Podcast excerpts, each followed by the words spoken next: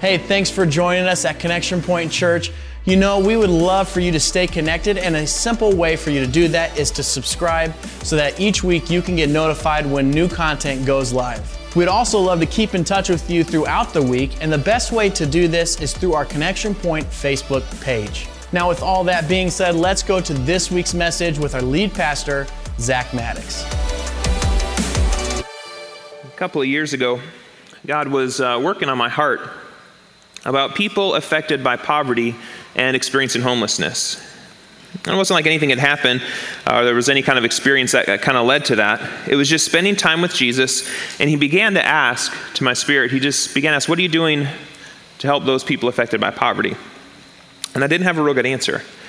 And, and yet I knew all throughout the New Testament, books of Matthew, Mark, Luke, and John, that Jesus showed compassion toward people. But one of the things Jesus pointed out is that we can have this tendency to feel sorry for people, but not necessarily have compassion for them. And there's a difference. The difference is this that feeling sorry says something should be done, whereas compassion says, I must do something. There's a difference. So, how about you this morning? What are you doing to help people affected by poverty? Maybe you're not even sure you need to be doing anything about it. But the question we should always ask is what does Scripture have to say? What does God think about people affected by poverty and experiencing homelessness? What's God's view? We should always ask that. And so that's what we'd like to figure out today as we continue our Better Together series with a message on Jesus and compassion. So if you have your Bibles, hey, I hope you do. If you're here and you don't have a Bible, there's one underneath the chair in front of you. You're welcome to borrow it. If you don't have one at home, take it home. We want you to have access to God's Word every day. Uh, we're going to be in Matthew chapter 9 today. Matthew chapter 9, verses 35 and 36. Um, so I'm going to invite you to stand as we read these couple of verses. You've been sitting too long.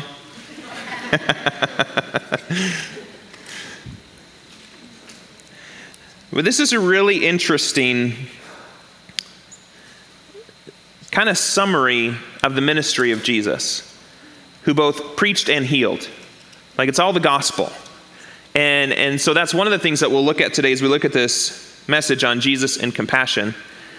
But reading in Matthew chapter 9, taking a look at verse 35, it says, And Jesus went through all the cities and villages, teaching in their synagogues and proclaiming the gospel of the kingdom and healing every disease and every affliction.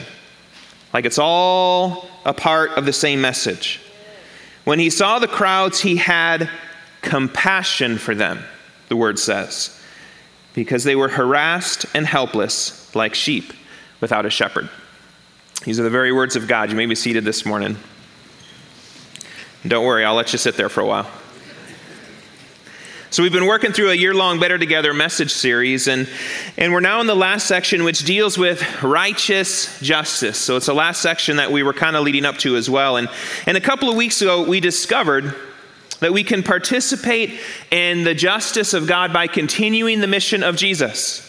And the mission of Jesus, it really is about righteous justice, and it includes three important things proclaiming good news, showing compassion, and participating in justice advocacy. And one of the things I did not point out in that message is that often all three of these things come together in the ministry of Jesus. It's not like he you know, kind of separates those things out. It's really all just holistic ministry. It, it all happens at one time, often. Uh, we see that in lots of places that he would preach good news, show compassion, and lift people up all in one setting. You go to, to John chapter 4, the woman at the well, he does all three of those things. You, you go to Luke chapter 8, the, the Gerasene, the demoniac there. He does all three of those things there. So often the ministry of Jesus wasn't separating out those things, but this is just what you do in the kingdom of God as a minister in his kingdom. Now, even when he preached to 5,000, so he's preaching, proclaiming good news, but he has compassion on them. He knows they're hungry, so he feeds them. But even in the message he's preaching, he's talking about how do you lift others up? How do you love your enemies? So it was always all together, it was never really separated out. So I want to encourage all of us as we consider continuing the mission of Jesus, it all goes together preaching good news, showing compassion, participating in justice advocacy. Like you really can't do one without the other if you're going to do it well. And so then last week, what we did is we further unpacked the concept of, of justice advocacy with a message on Jesus and racism. And in that message, we found that racism gets resolved as we use power rightly, as we bless those who persecute us, and as we pursue loving unity. Those three things, if those happen well, man, racism gets resolved in really wonderful ways. But now, today, what we'd like to do is turn our attention back to our opportunity of showing compassion toward others, which is something Jesus regularly did. And I, I, mentioned this as part of the message on Jesus and justice, but now I want to dive a little bit deeper into showing compassion. And this is really important for us, considering 16% of people, 16% of people in Tippecanoe County live below the poverty line. That's a lot of people. That's over 31,000 people right here, living below the poverty line. You, you take a look further out, you look at the state. In our state, 740,000 people live below the poverty line. You look at our country, over 30 million people in the U.S. living below the poverty line. So, we want to talk about Jesus and compassion today because there are people in our county, our state, our nation, and in the world who are struggling, and Jesus expects his church to do something about it. And so, the question we want to answer today as we consider this important topic is this Why is it important, as followers of Jesus, we maintain hearts of compassion? Why is it so important? And there's a couple of important reasons. And what we find in Scripture, the first one is, is that we must maintain a heart of compassion because God has a heart of compassion.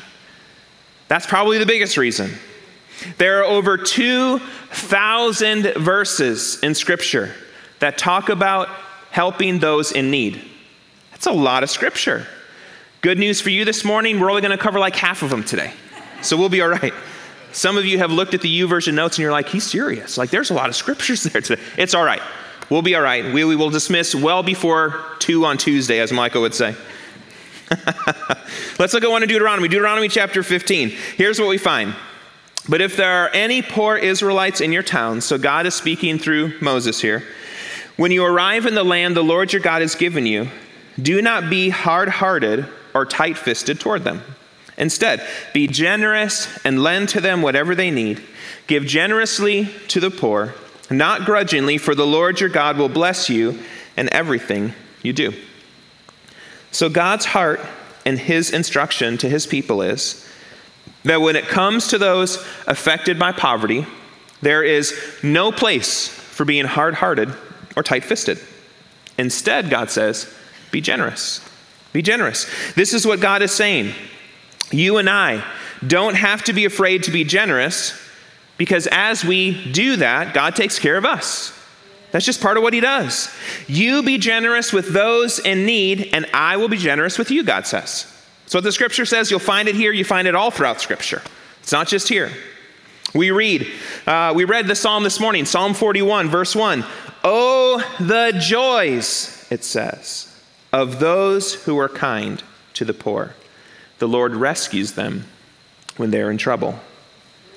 I was thinking about that verse and thinking about, you know what, if you're lacking in joy this morning, could it be because you're not taking care of the needs of those around you?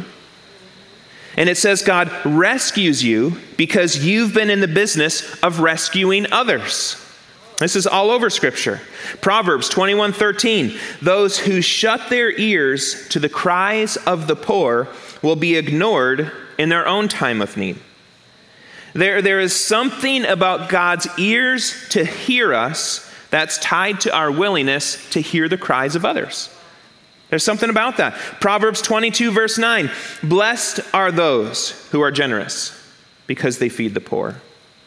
So, one of the marks of generosity is a willingness to give to those in need. And when we are generous, God says we're blessed. Proverbs 28, verse 27 Whoever gives to the poor will lack nothing, but those who close their eyes to poverty will be cursed. Well, that's a fun one.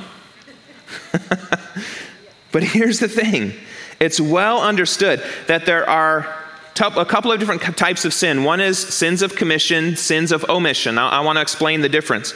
So, sins of commission, those things that we do to damage our relationship with God and others. Things like slander and murder, and those are obviously damaging. So, those are sins of commission, things we do. But there are also what we call sins of omission, those things we don't do that cause others harm. And poverty can cause others harm. We know this. A lack of access to medical resources, a shortage of food, inadequate shelter. And when we close our eyes to poverty, something harmful happens to our heart. That's ultimately what the curse is. We have this hardening of our heart. And I'll tell you what, we don't want that. That's a terrible thing. Here's another verse Proverbs 19, verse 17. If you help the poor, you're lending to the Lord, and he will repay you. When you give to help those in need, God views it this way it's like you've given it to Him. Isn't that crazy? I never would think about I'm giving things to God. We always think we're on the receiving end of things, right? But there's something about our, our helping those in need that's now giving it directly to God. We see this in the New Testament as well in Matthew chapter 25 when Jesus says, When you did it to one of the least of these, you were doing it to me. He doesn't even say it's like you're doing it to me. He just straight up says you're doing it to me. That's powerful. God says when you help those affected by poverty, you're helping Him. What an extraordinary statement that is. Proverbs 14, verse 31. Those who oppress the poor insult their Maker, but helping the poor honors Him. So there's a lot more at stake than do we agree with the person collecting money at the corner of Walmart? There's a lot more at stake than our thought. If they would just get off drugs, they wouldn't be so poor. Our job in these situations is not to render judgment about how they got there, why they are there, and what they could do to get out of their situation. That's not our job. Our job is to look at the situation through eyes of compassion because that's the very heart of God. That's what we're supposed to do. And to recognize that when we honor the poor, we're honoring God. What a powerful thing. What we're doing for them, it's like we're doing it for Him. Because God has a heart for those people living in poverty. And there's something about how we treat the poor that then determines how God treats us. That if we're generous, God will be generous. It says that if we hold back, it says God holds back. And now that in no way means that we give trying to control God, saying, okay, well, now that I've done this, what are you going to do for me, God? Wrong heart still. like we can give out of wrong heart and motives. That's not the point. We should be giving out of this generous heart for what God has done for us. So, Lord, help me do it for others. Now, when we go to the New Testament, we see that those in need, they're still a priority. Reading from John chapter 13, it says, Since Judas was their treasurer, some thought Jesus was telling him to go and pay for the food or to give some money to the poor. So, this is the last meal that Jesus has with his disciples. Judas is about to betray him. He exits, and the disciples are thinking, well, maybe he told Judas to go give some money to the poor. So, if that's what they're thinking, this was obviously something Jesus regularly did. It was common. Jesus was living a life of an itinerant teacher. He is dependent upon the, the offerings of others, but yet he takes those and helps others too. As shared in our Jesus and Justice message, Jesus encouraged his disciples to not only be generous with those affected by poverty, but to actually welcome them into their homes and families. And here's something interesting we find in the New Testament book of Galatians. In it, we find how the early church viewed those affected by poverty. Galatians chapter 2.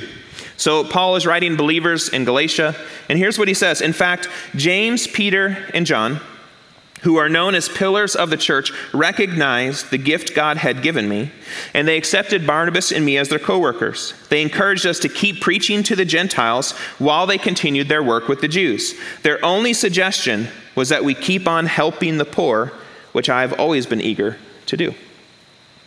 So, what happens here is Paul's meeting with some of the original disciples because Paul, after his conversion experience, he's in Saudi and he's receiving from the Lord the gospel. And so then he meets with uh, some of the early apostles in order to confirm this message that I'm preaching, does it align with the message that Jesus was preaching in the time that you had with him? And they confirm, yes, this is the gospel that you preach, only don't forget to help the poor. Why? Because the church was continuing the mission of Jesus, who shared the good news in word and action. Almost always. If you just even look through Luke, every time he preaches, he's meeting needs too, somehow. He preached and healed. He preached and fed people. He preached and he gave to others. He preached and he lifted people up. It's just what he did. So, to not share the good news in word and action is to lose the holistic message of the gospel.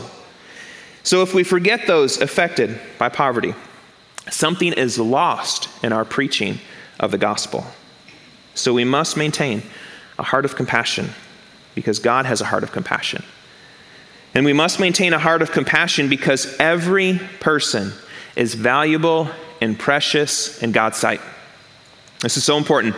We've actually talked a, fair amount about this that human beings have been equally created in the image of God. And Jesus continually reinforces this by interacting not only with Jews, but Samaritans and, and others. I love how in John chapter 4 it says, John left Judea and returned to Galilee. He had to go through Samaria on the way. So the question is, why did Jesus have to go through Samaria? It wasn't because that's the only route he could take. So here's a map. If you look on the kind of the point on the bottom, there's Jerusalem, and you'll find two different routes. The more common route that Jesus would take, if you look at scripture, is through the Jordan River Valley. So over on the right, he would take this yellow route. But then you also see there's this route that goes through Samaria. So when it says that he had to take this route, it's not that he really had to go that way because of geography. It seems like he had to go this way because the Spirit compelled him to. Because what we find is as he passes through Samaria in John chapter 4, Jesus visits with a Samaritan woman at a well. And he and his disciples wind up spending two days there in her village so that everyone there can hear the good news and Jesus can set them free. So, Jesus, what we know as he's going through and ministering to the Samaritans, but what we also know the Samaritans is they were seen by Jews as racial inferiors. But Jesus, led by the Spirit, he saves a whole village and he twice places Samaritans on the same spiritual level as Jews. So Jesus, he also starts a riot in Nazareth when he declares that God loved Gentiles like the widow of Zarephath and Naaman the Syrian as much as Jews. Through the parable of the Good Samaritan, we see that Jesus defines loving your neighbor as going and providing for practical, financial, and medical needs of people. Because every human, this is what Jesus models for us, it's what he preaches for us, that every human has equal dignity and worth because they were all created in the image of God. Every person is valuable and precious in God's sight. And so, what God is showing us in Scripture is that we can be His hand extended to them. Let's take a look at Isaiah chapter 58, reading from verse 1. Isaiah is writing here. He says, Shout with the voice of a trumpet blast. God is giving Isaiah instructions. Shout aloud, don't be timid. Tell my people Israel of their sins. Yet they act so pious. They come to the temple every day and seem delighted to learn all about me. They act like a righteous nation that would never abandon the laws of God. They ask me to take action on their behalf, pretending they want to be near me. Those are some fun verses. So, what Isaiah is doing is he is recording the words of God to the people of Israel, and God is basically pronouncing judgment on them for having forgotten God. God is rebuking them for their religious practices that are all about religion, nothing about relationship with God or with others. And what we find in these verses is it's possible to attend a church service every Sunday and yet have an attitude regarding people affected by poverty that separates the blessing of God from our lives. So it's more than about showing up on a Sunday, is what God is saying. Now let's keep reading. Here's what I, Isaiah continues to record We have fasted before you, the people of Israel say. Why aren't you impressed? We've been very hard on ourselves, and you don't even notice it. I will tell you why, God responds. It's because you are fasting to please yourselves.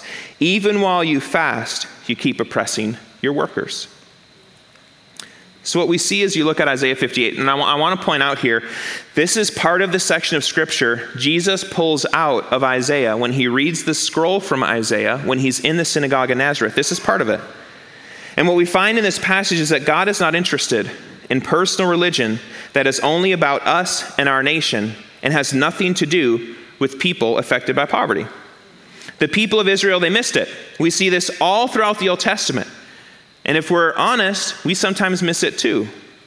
Oftentimes, people in a church setting, we can live very moral lives, but here's why with the goal of gaining leverage over God to control Him, to put Him in a position where we think He owes us. There's a motive behind it. And if we're not careful, we can attempt to obey God simply to get things instead of just wanting God Himself. So, hear me this morning. If you believe that God ought to bless you and help you because you've worked so hard to obey Him and be a good person, then Jesus may be your helper, your example, and even your inspiration, but He is not your Savior because apparently you're already doing that yourself. And when we live like this, engaging in religious activity as leverage over God, what we're saying is we think the blessings of God is what will make us happy and fulfilled instead of the love of God itself. But this is so untrue. If instead, and this is where we need to be living today, if instead we're enjoying the love of God, what happens is God's love, it causes us to say, You did so much for me. You love me so much. How can I now take the generosity that I have received from you and multiply it into the lives of others that they might see you in me and might come to know you too? It's a very different heart response. The right posture of our heart is out of the abundance of love that God has for us. We have this incredible desire to resemble Him, to love Him, to know Him, and delight Him by being His hands and feet to the world in which we live. And I tell you what, I was reading those scriptures this morning or this week, and they were kicking my butt. Because if you've grown up in the church, we have this natural default that I think God wants to continually correct. And that's okay. I'm so glad that God's word will do that for us. God continues in Isaiah 58 What good is fasting when you keep on fighting and quarreling? This kind of fasting will never get you anywhere with me. You humble yourselves by going through the motions of penance, bowing your heads like reeds bending in the wind. You dress in burlap and cover yourselves with ashes. Is this what you call fasting? Do you really think this will please the Lord? No, this is the kind of fasting I want. Free those who are wrongly imprisoned. Lighten the burden of those who work for you. Let the oppressed go free and remove the change, chains that bind people. Share your food with the hungry, give shelter to the homeless, give clothes to those who need them, and do not hide from relatives who need your help. Then your salvation will come like the dawn, and your wounds will quickly heal. Your godliness will lead you forward, and the glory of the Lord will protect you from behind. Then, when you call, the Lord will answer. When you look at that scripture, the question is well, how do we do this? How do we live like that? And if you keep reading through verse 10, here's what God says by pouring ourselves out. Pouring ourselves out. In other words, we don't measure it. If all we've done is drop a dollar in a red tin bucket at Christmas, we're probably missing the mark. Should we do things like that? Absolutely. We should always generously give. But there's something more that the Lord would have of us. More than financial resources, there's no replacement for giving of yourself, interacting with people personally because personal interaction matters. Engaging with people as human beings, and everyone can do this. People affected by poverty, they need money, but more than money, they need to know that they have value, that they are a person Jesus died for.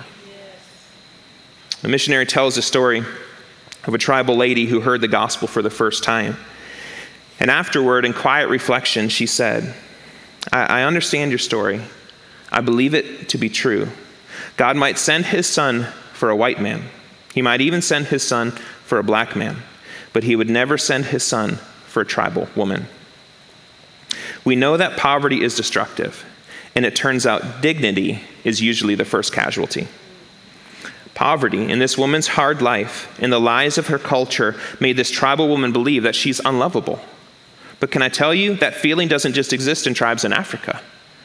That feeling exists anywhere that po- poverty touches. Because poverty is not just physical, it's spiritual and it's psychological. There's a lot to it. And this is why it's so important that we don't just address physical needs, but spiritual and social as well. Many of the destructive behaviors that are found in poverty stricken areas, it comes from the belief that a person experiencing homelessness or affected by poverty, that they're worthless, which is the deepest form of poverty, that someone would believe this about themselves. But if we're honest, we can be guilty of thinking this about others too. That people affected by poverty are lazy, they're not smart enough to get themselves out of their situation, or that they have nothing to contribute to the church or society. So, one of the things we might need to do as we consider Jesus and compassion is confess our pride of trying to be human saviors, believing we can save others with our money or our things. Because we don't do the saving, God does. He just might want to use us as part of that process. That's it. We, like those affected by poverty, have been created in the image of God, and like everyone else, we're simply stewards of what has been given to us for the advancement of God's kingdom on earth. Everything we have is because of what God has given. I want to look back at Isaiah 58 for just a moment, verse 7. It gets translated in the New Living Translation as, and don't hide from relatives who need your help. It's kind of a funny mental picture. So I've told you, I've confessed to you, I read scripture, weird things come to my mind sometimes. So here's what came to mind. I'm reading that. Don't hide from relatives who need your help. It's like you're sitting in your lazy back chair. Ding dong, your wife goes to the door, looks through the keyhole. Who's is it? It's, it's your brother Stefan. Like, hit the deck. Like, hide. He needs help and we don't want to help him, you know? Like, that's not what this verse is actually talking about, though. That is not the image. ESV says, do not hide yourself from your own flesh. That's actually a better translation. Basically, what it means is this if you go back to the Hebrew meaning on the verse, that we are not to hide ourselves from other humans, our flesh. Why? Because we're one. Proverbs 22 reads, the rich and poor have this in common the Lord made them both. We are all a part of the human family. And because of that, we have a responsibility to the people around us. We treat them like our own family because they are. We must maintain a heart of compassion because every person is valuable and precious in God's sight. We've got to maintain a heart of compassion because we were poor and God graciously gave to us. When we understand what God has done for us, it should compel us to graciously give toward others. Jesus would say, Give as freely as you have received. Which means if you are not generous, it might be because you don't really understand the gospel. We don't really understand what Jesus has done for us. And you might know it up here, but maybe it's missing here. But if we understand how enslaved to evil we were before Jesus, what kind of spiritual poverty we were living in, that once we've accepted Jesus as our Lord and Savior, we can then be incredibly grateful for what He's done for us and go about having hearts of compassion for others. What we find in Scripture and what we see in the world around us is that all people are bound to the patterns of this world, which refers to the way that sin, selfishness, idolatry, domination, and greed, how that all plays out in various cultures and worldviews. But God wants people to be transformed from the sinful, destructive pattern of this world to the harmonious, loving, and various cultures that the Lord allows us to live in in the kingdom of God. And only Jesus can break this pattern and truly transform people as the good news is applied to their lives. We know it's only Jesus that can do that. And God's desire is always to redeem, to save, to bring people back to the way that He intended them to live. And we, as the body of Christ, are Jesus' hands and feet to the world. Think about this this morning. We are the only ones fully equipped. Fully equipped. Because think about what's necessary to bring somebody out of a place of poverty. It's about mindsets, it's about worldviews, it's about meeting physical needs. There's a lot to it. So we're the only ones fully equipped to work for more just, harmonious, and life giving relationships among people created in God's image. Ultimately, the way to alleviate poverty is to point people to their true Savior, Jesus. He might use us, but He's the Savior, who alone can give them their true identity and purpose in life. And as we build relationships with people affected by poverty, we can affirm their value, build dignity, and help them see their true identity in Christ. And by doing so, we alleviate the deepest form of poverty, a feeling of worthlessness, and at the same time, providing for physical needs, because that's important too, and Jesus did it. In John chapter 1, verse 3, here's what it says We know what real love is because Jesus gave up his life for us. So we also ought to give up our lives for our brothers and sisters. If someone has enough money to live well and sees a brother or sister in need but shows no compassion, how can God's love be in that person? Dear children, let's not merely say that we love each other, let us show the truth by our actions. So we don't look at people around us suffering and hurting and say, well, that's too bad. Or worse, hey, I, saw a help wanted sign down there. Maybe you could go and get a job and take care of your needs. We can't make the issue what got them there. The issue is they're there. They're there. It's cold in the winter, it's hot in the summer, and when you're hungry, you're hungry. And so then the question is, what are we going to do about it? Jesus tells us what to do. He shares it in his last parable. This is the last parable Jesus shares before he goes to the cross. I want you to think about it in that context, because it's like apocalyptic, it's end times in nature. Matthew chapter 25. But when the Son of Man comes in his glory, and all the angels with him, then he will sit upon his glorious throne. All the nations will be gathered in his presence, and he will separate the people as shepherd separates the sheep from the goats. He will place the sheep at his right hand and the goats at his left. Then the king will say to those on his right, Come, you who are blessed by my Father, inherit the kingdom prepared for you from the creation of the world. For I was hungry and you fed me. I was thirsty, and you gave me a drink. I was a stranger, you invited me into your home. I was naked, you gave me clothing. I was sick, and you cared for me. I was in prison, you visited me. Then these righteous ones will reply, Lord, when did we ever see you hungry? and feed you, or thirsty and give you something to drink, or a stranger and show you hospitality, or naked and give you clothing? When did we ever see you sick or in prison and visit you? And the king will say, I tell you the truth when you did it to one of the least of my brothers and sisters. I want you to notice, he calls those in poverty his brothers and sisters. That's what our king calls them. For my brothers and sisters, you were doing it to me. Then the king will turn to those on his left and say, Away with you, you cursed ones, into the eternal life prepared for the devil and his demons. For I was hungry and you didn't feed me. I was thirsty and you didn't give me a drink. I was a stranger, you didn't invite me into your home. I was naked, you didn't give me clothing. I was sick and in prison, you didn't visit me. Then they will reply, Lord, when did we ever see you hungry or thirsty, a stranger or naked or sick and in prison and not help you? And he will answer, I tell you the truth. When you refuse to help the least of these, my brothers and sisters, you were refusing help for me. And they will go away into eternal punishment, but the righteous into eternal life. I want to be clear this morning we are not saved if we show compassion and help people. Instead, we are saved as we accept Jesus as Lord and Savior. And if we are saved, we will show compassion to help others. Our compassionate acts are an outward expression of the inward change that God has done. That's all it is. And so then you have to start to ask yourself the question if I'm not compelled that way, what's going on in my heart? What's going on there? I, uh, in response to this passage in Matthew, I've always appreciated Bob Goff in his book, Everybody Always, his, uh, his summary of this passage. Here's what he says Find strange people and welcome them into your life. You may have a whole family full of them already. No one will even notice. Keep water bottles in your car. Find thirsty people. Go to a hospital and find sick people and give away love and band aids and maybe one of your kidneys. Naked people are a little harder to find. But here's the point don't just agree with Jesus, go visit jails, make a couple of friends there. You don't even need to commit a felony to get in. Just ask the warden. Do these things, and you'll not only find your faith again, you'll find Jesus. Even better, you'll have plenty of things to talk to him about for all of eternity in heaven.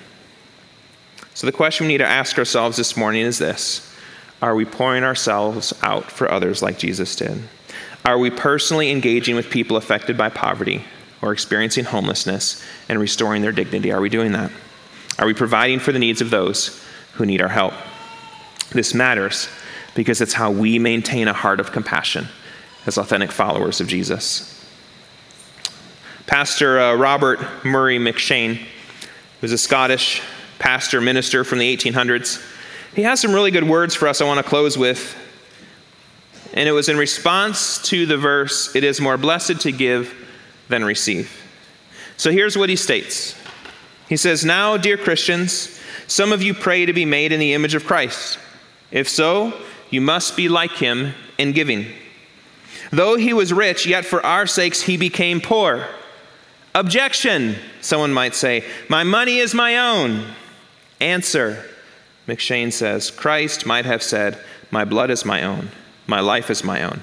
Then where would we be? Objection, a Christian might say. The poor are undeserving. Answer, M'Cheyne says.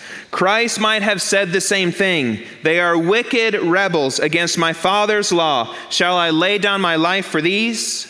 But no, he gave his life for the undeserving. Objection, someone might say, the poor may abuse it.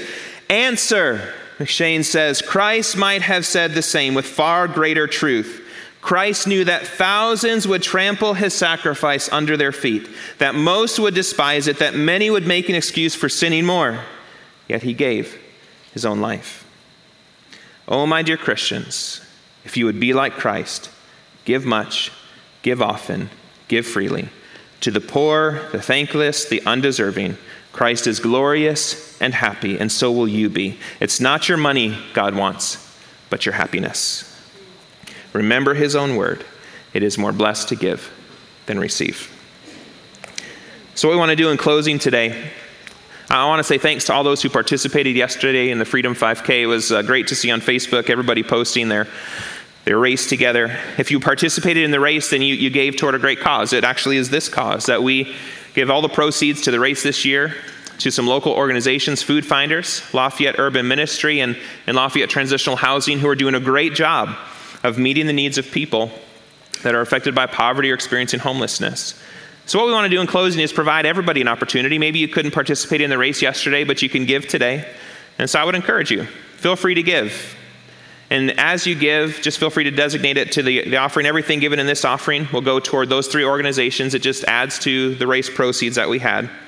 You can give online, text to give, or if you're here, you can give in the offering boxes in the back.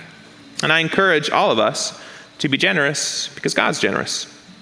But at the same time, don't let that keep you from personally interacting with people in need. I don't ever want us to replace an offering bucket with the opportunity for us to personally invest. Does that make sense?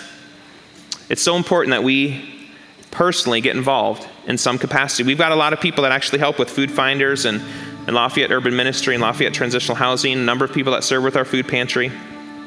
So I would encourage you, find a way to serve Take your family, go serve a meal. It'd make a difference in your kids' lives.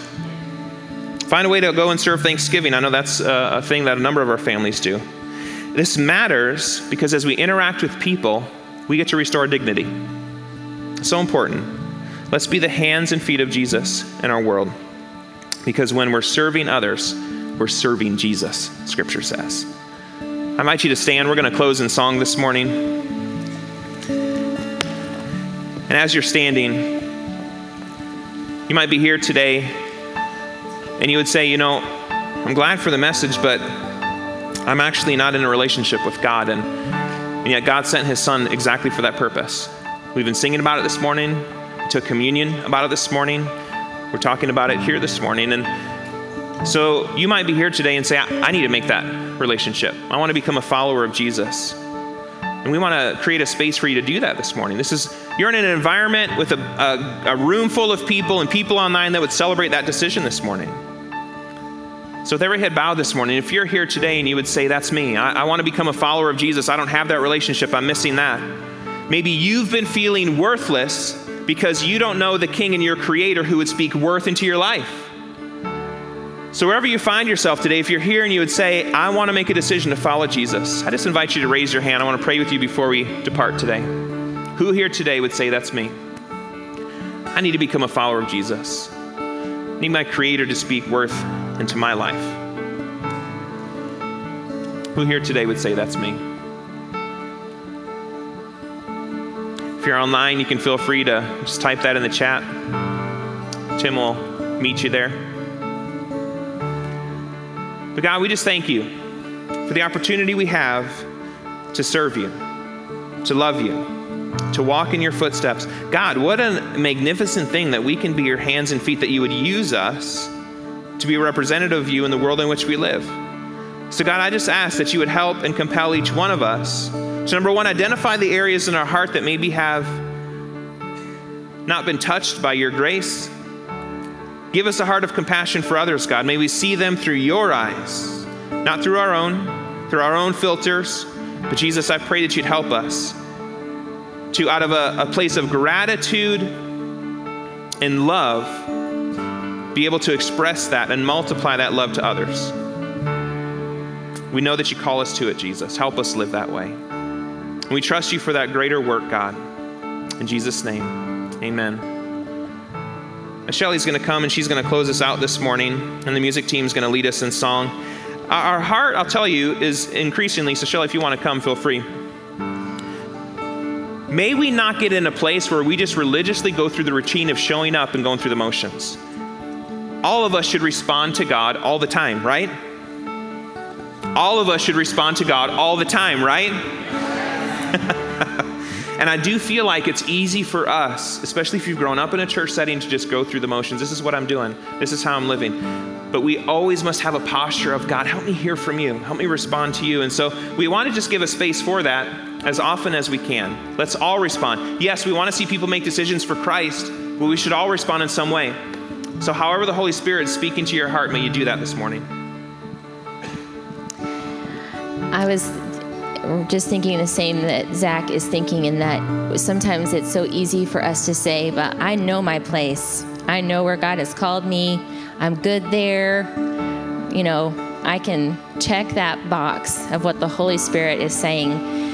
And I'll be honest with you, I sat in a service about six years ago, and the pastor, Ed Stetzer, was preaching a message say yes to Jesus and let him put it on the map. Well, at the time, I was already an overseas worker. I was firm in what I was doing. I knew I was called to the nations. And as I sat there in that message, hoping others would respond to this call, then that's when Jesus pricked my heart and said, You're great with the whole globe except the United States. And I felt awful. I was like, Oh, that's it's true. I want to go far. I want to go to the ends of the earth but I didn't necessarily feel like I had a heart of compassion for my home area. And then, what was it? Just weeks later, we made our trip here, and the Lord just totally changed my whole path. So, talk about God changing that. Oh, check. I've got that covered, God. But God continually wants to be in relationship with us. He wants to speak to our hearts. And as we're wrapping up this Better Together series, I hope you're sensing God is saying, let me talk to you about how I want to work in your life. Let me show you areas where maybe you had a blind spot. Maybe there's somebody you can be getting to know. Maybe there's an organization you can partner with. And we don't want to tell you what that is. That's not our place. The Holy Spirit is more than capable of speaking to your life and helping you find your path. But we want to provide this space where you have ears to hear what the Spirit is saying. So we want to close our services where the altars are open, where your seat becomes a place of prayer, where you pause and say, God, I want to have ears to hear what your Spirit is saying. I don't want to check a box and say, Got that covered. I know where I'm called. Because God continually brings us on a journey. So as we sing, as Jim leads us, find a place to pray. Find a place to just say, God, I'm open. My ears are open. I want to hear what you have to say. I want you to show me where you're speaking, where you're leading, where you're guiding. Maybe it is in the place that you are in right now, but maybe there's a person that you're not open to. I don't know, but the Lord is going to show you. So let's meet with the Lord right now in this space.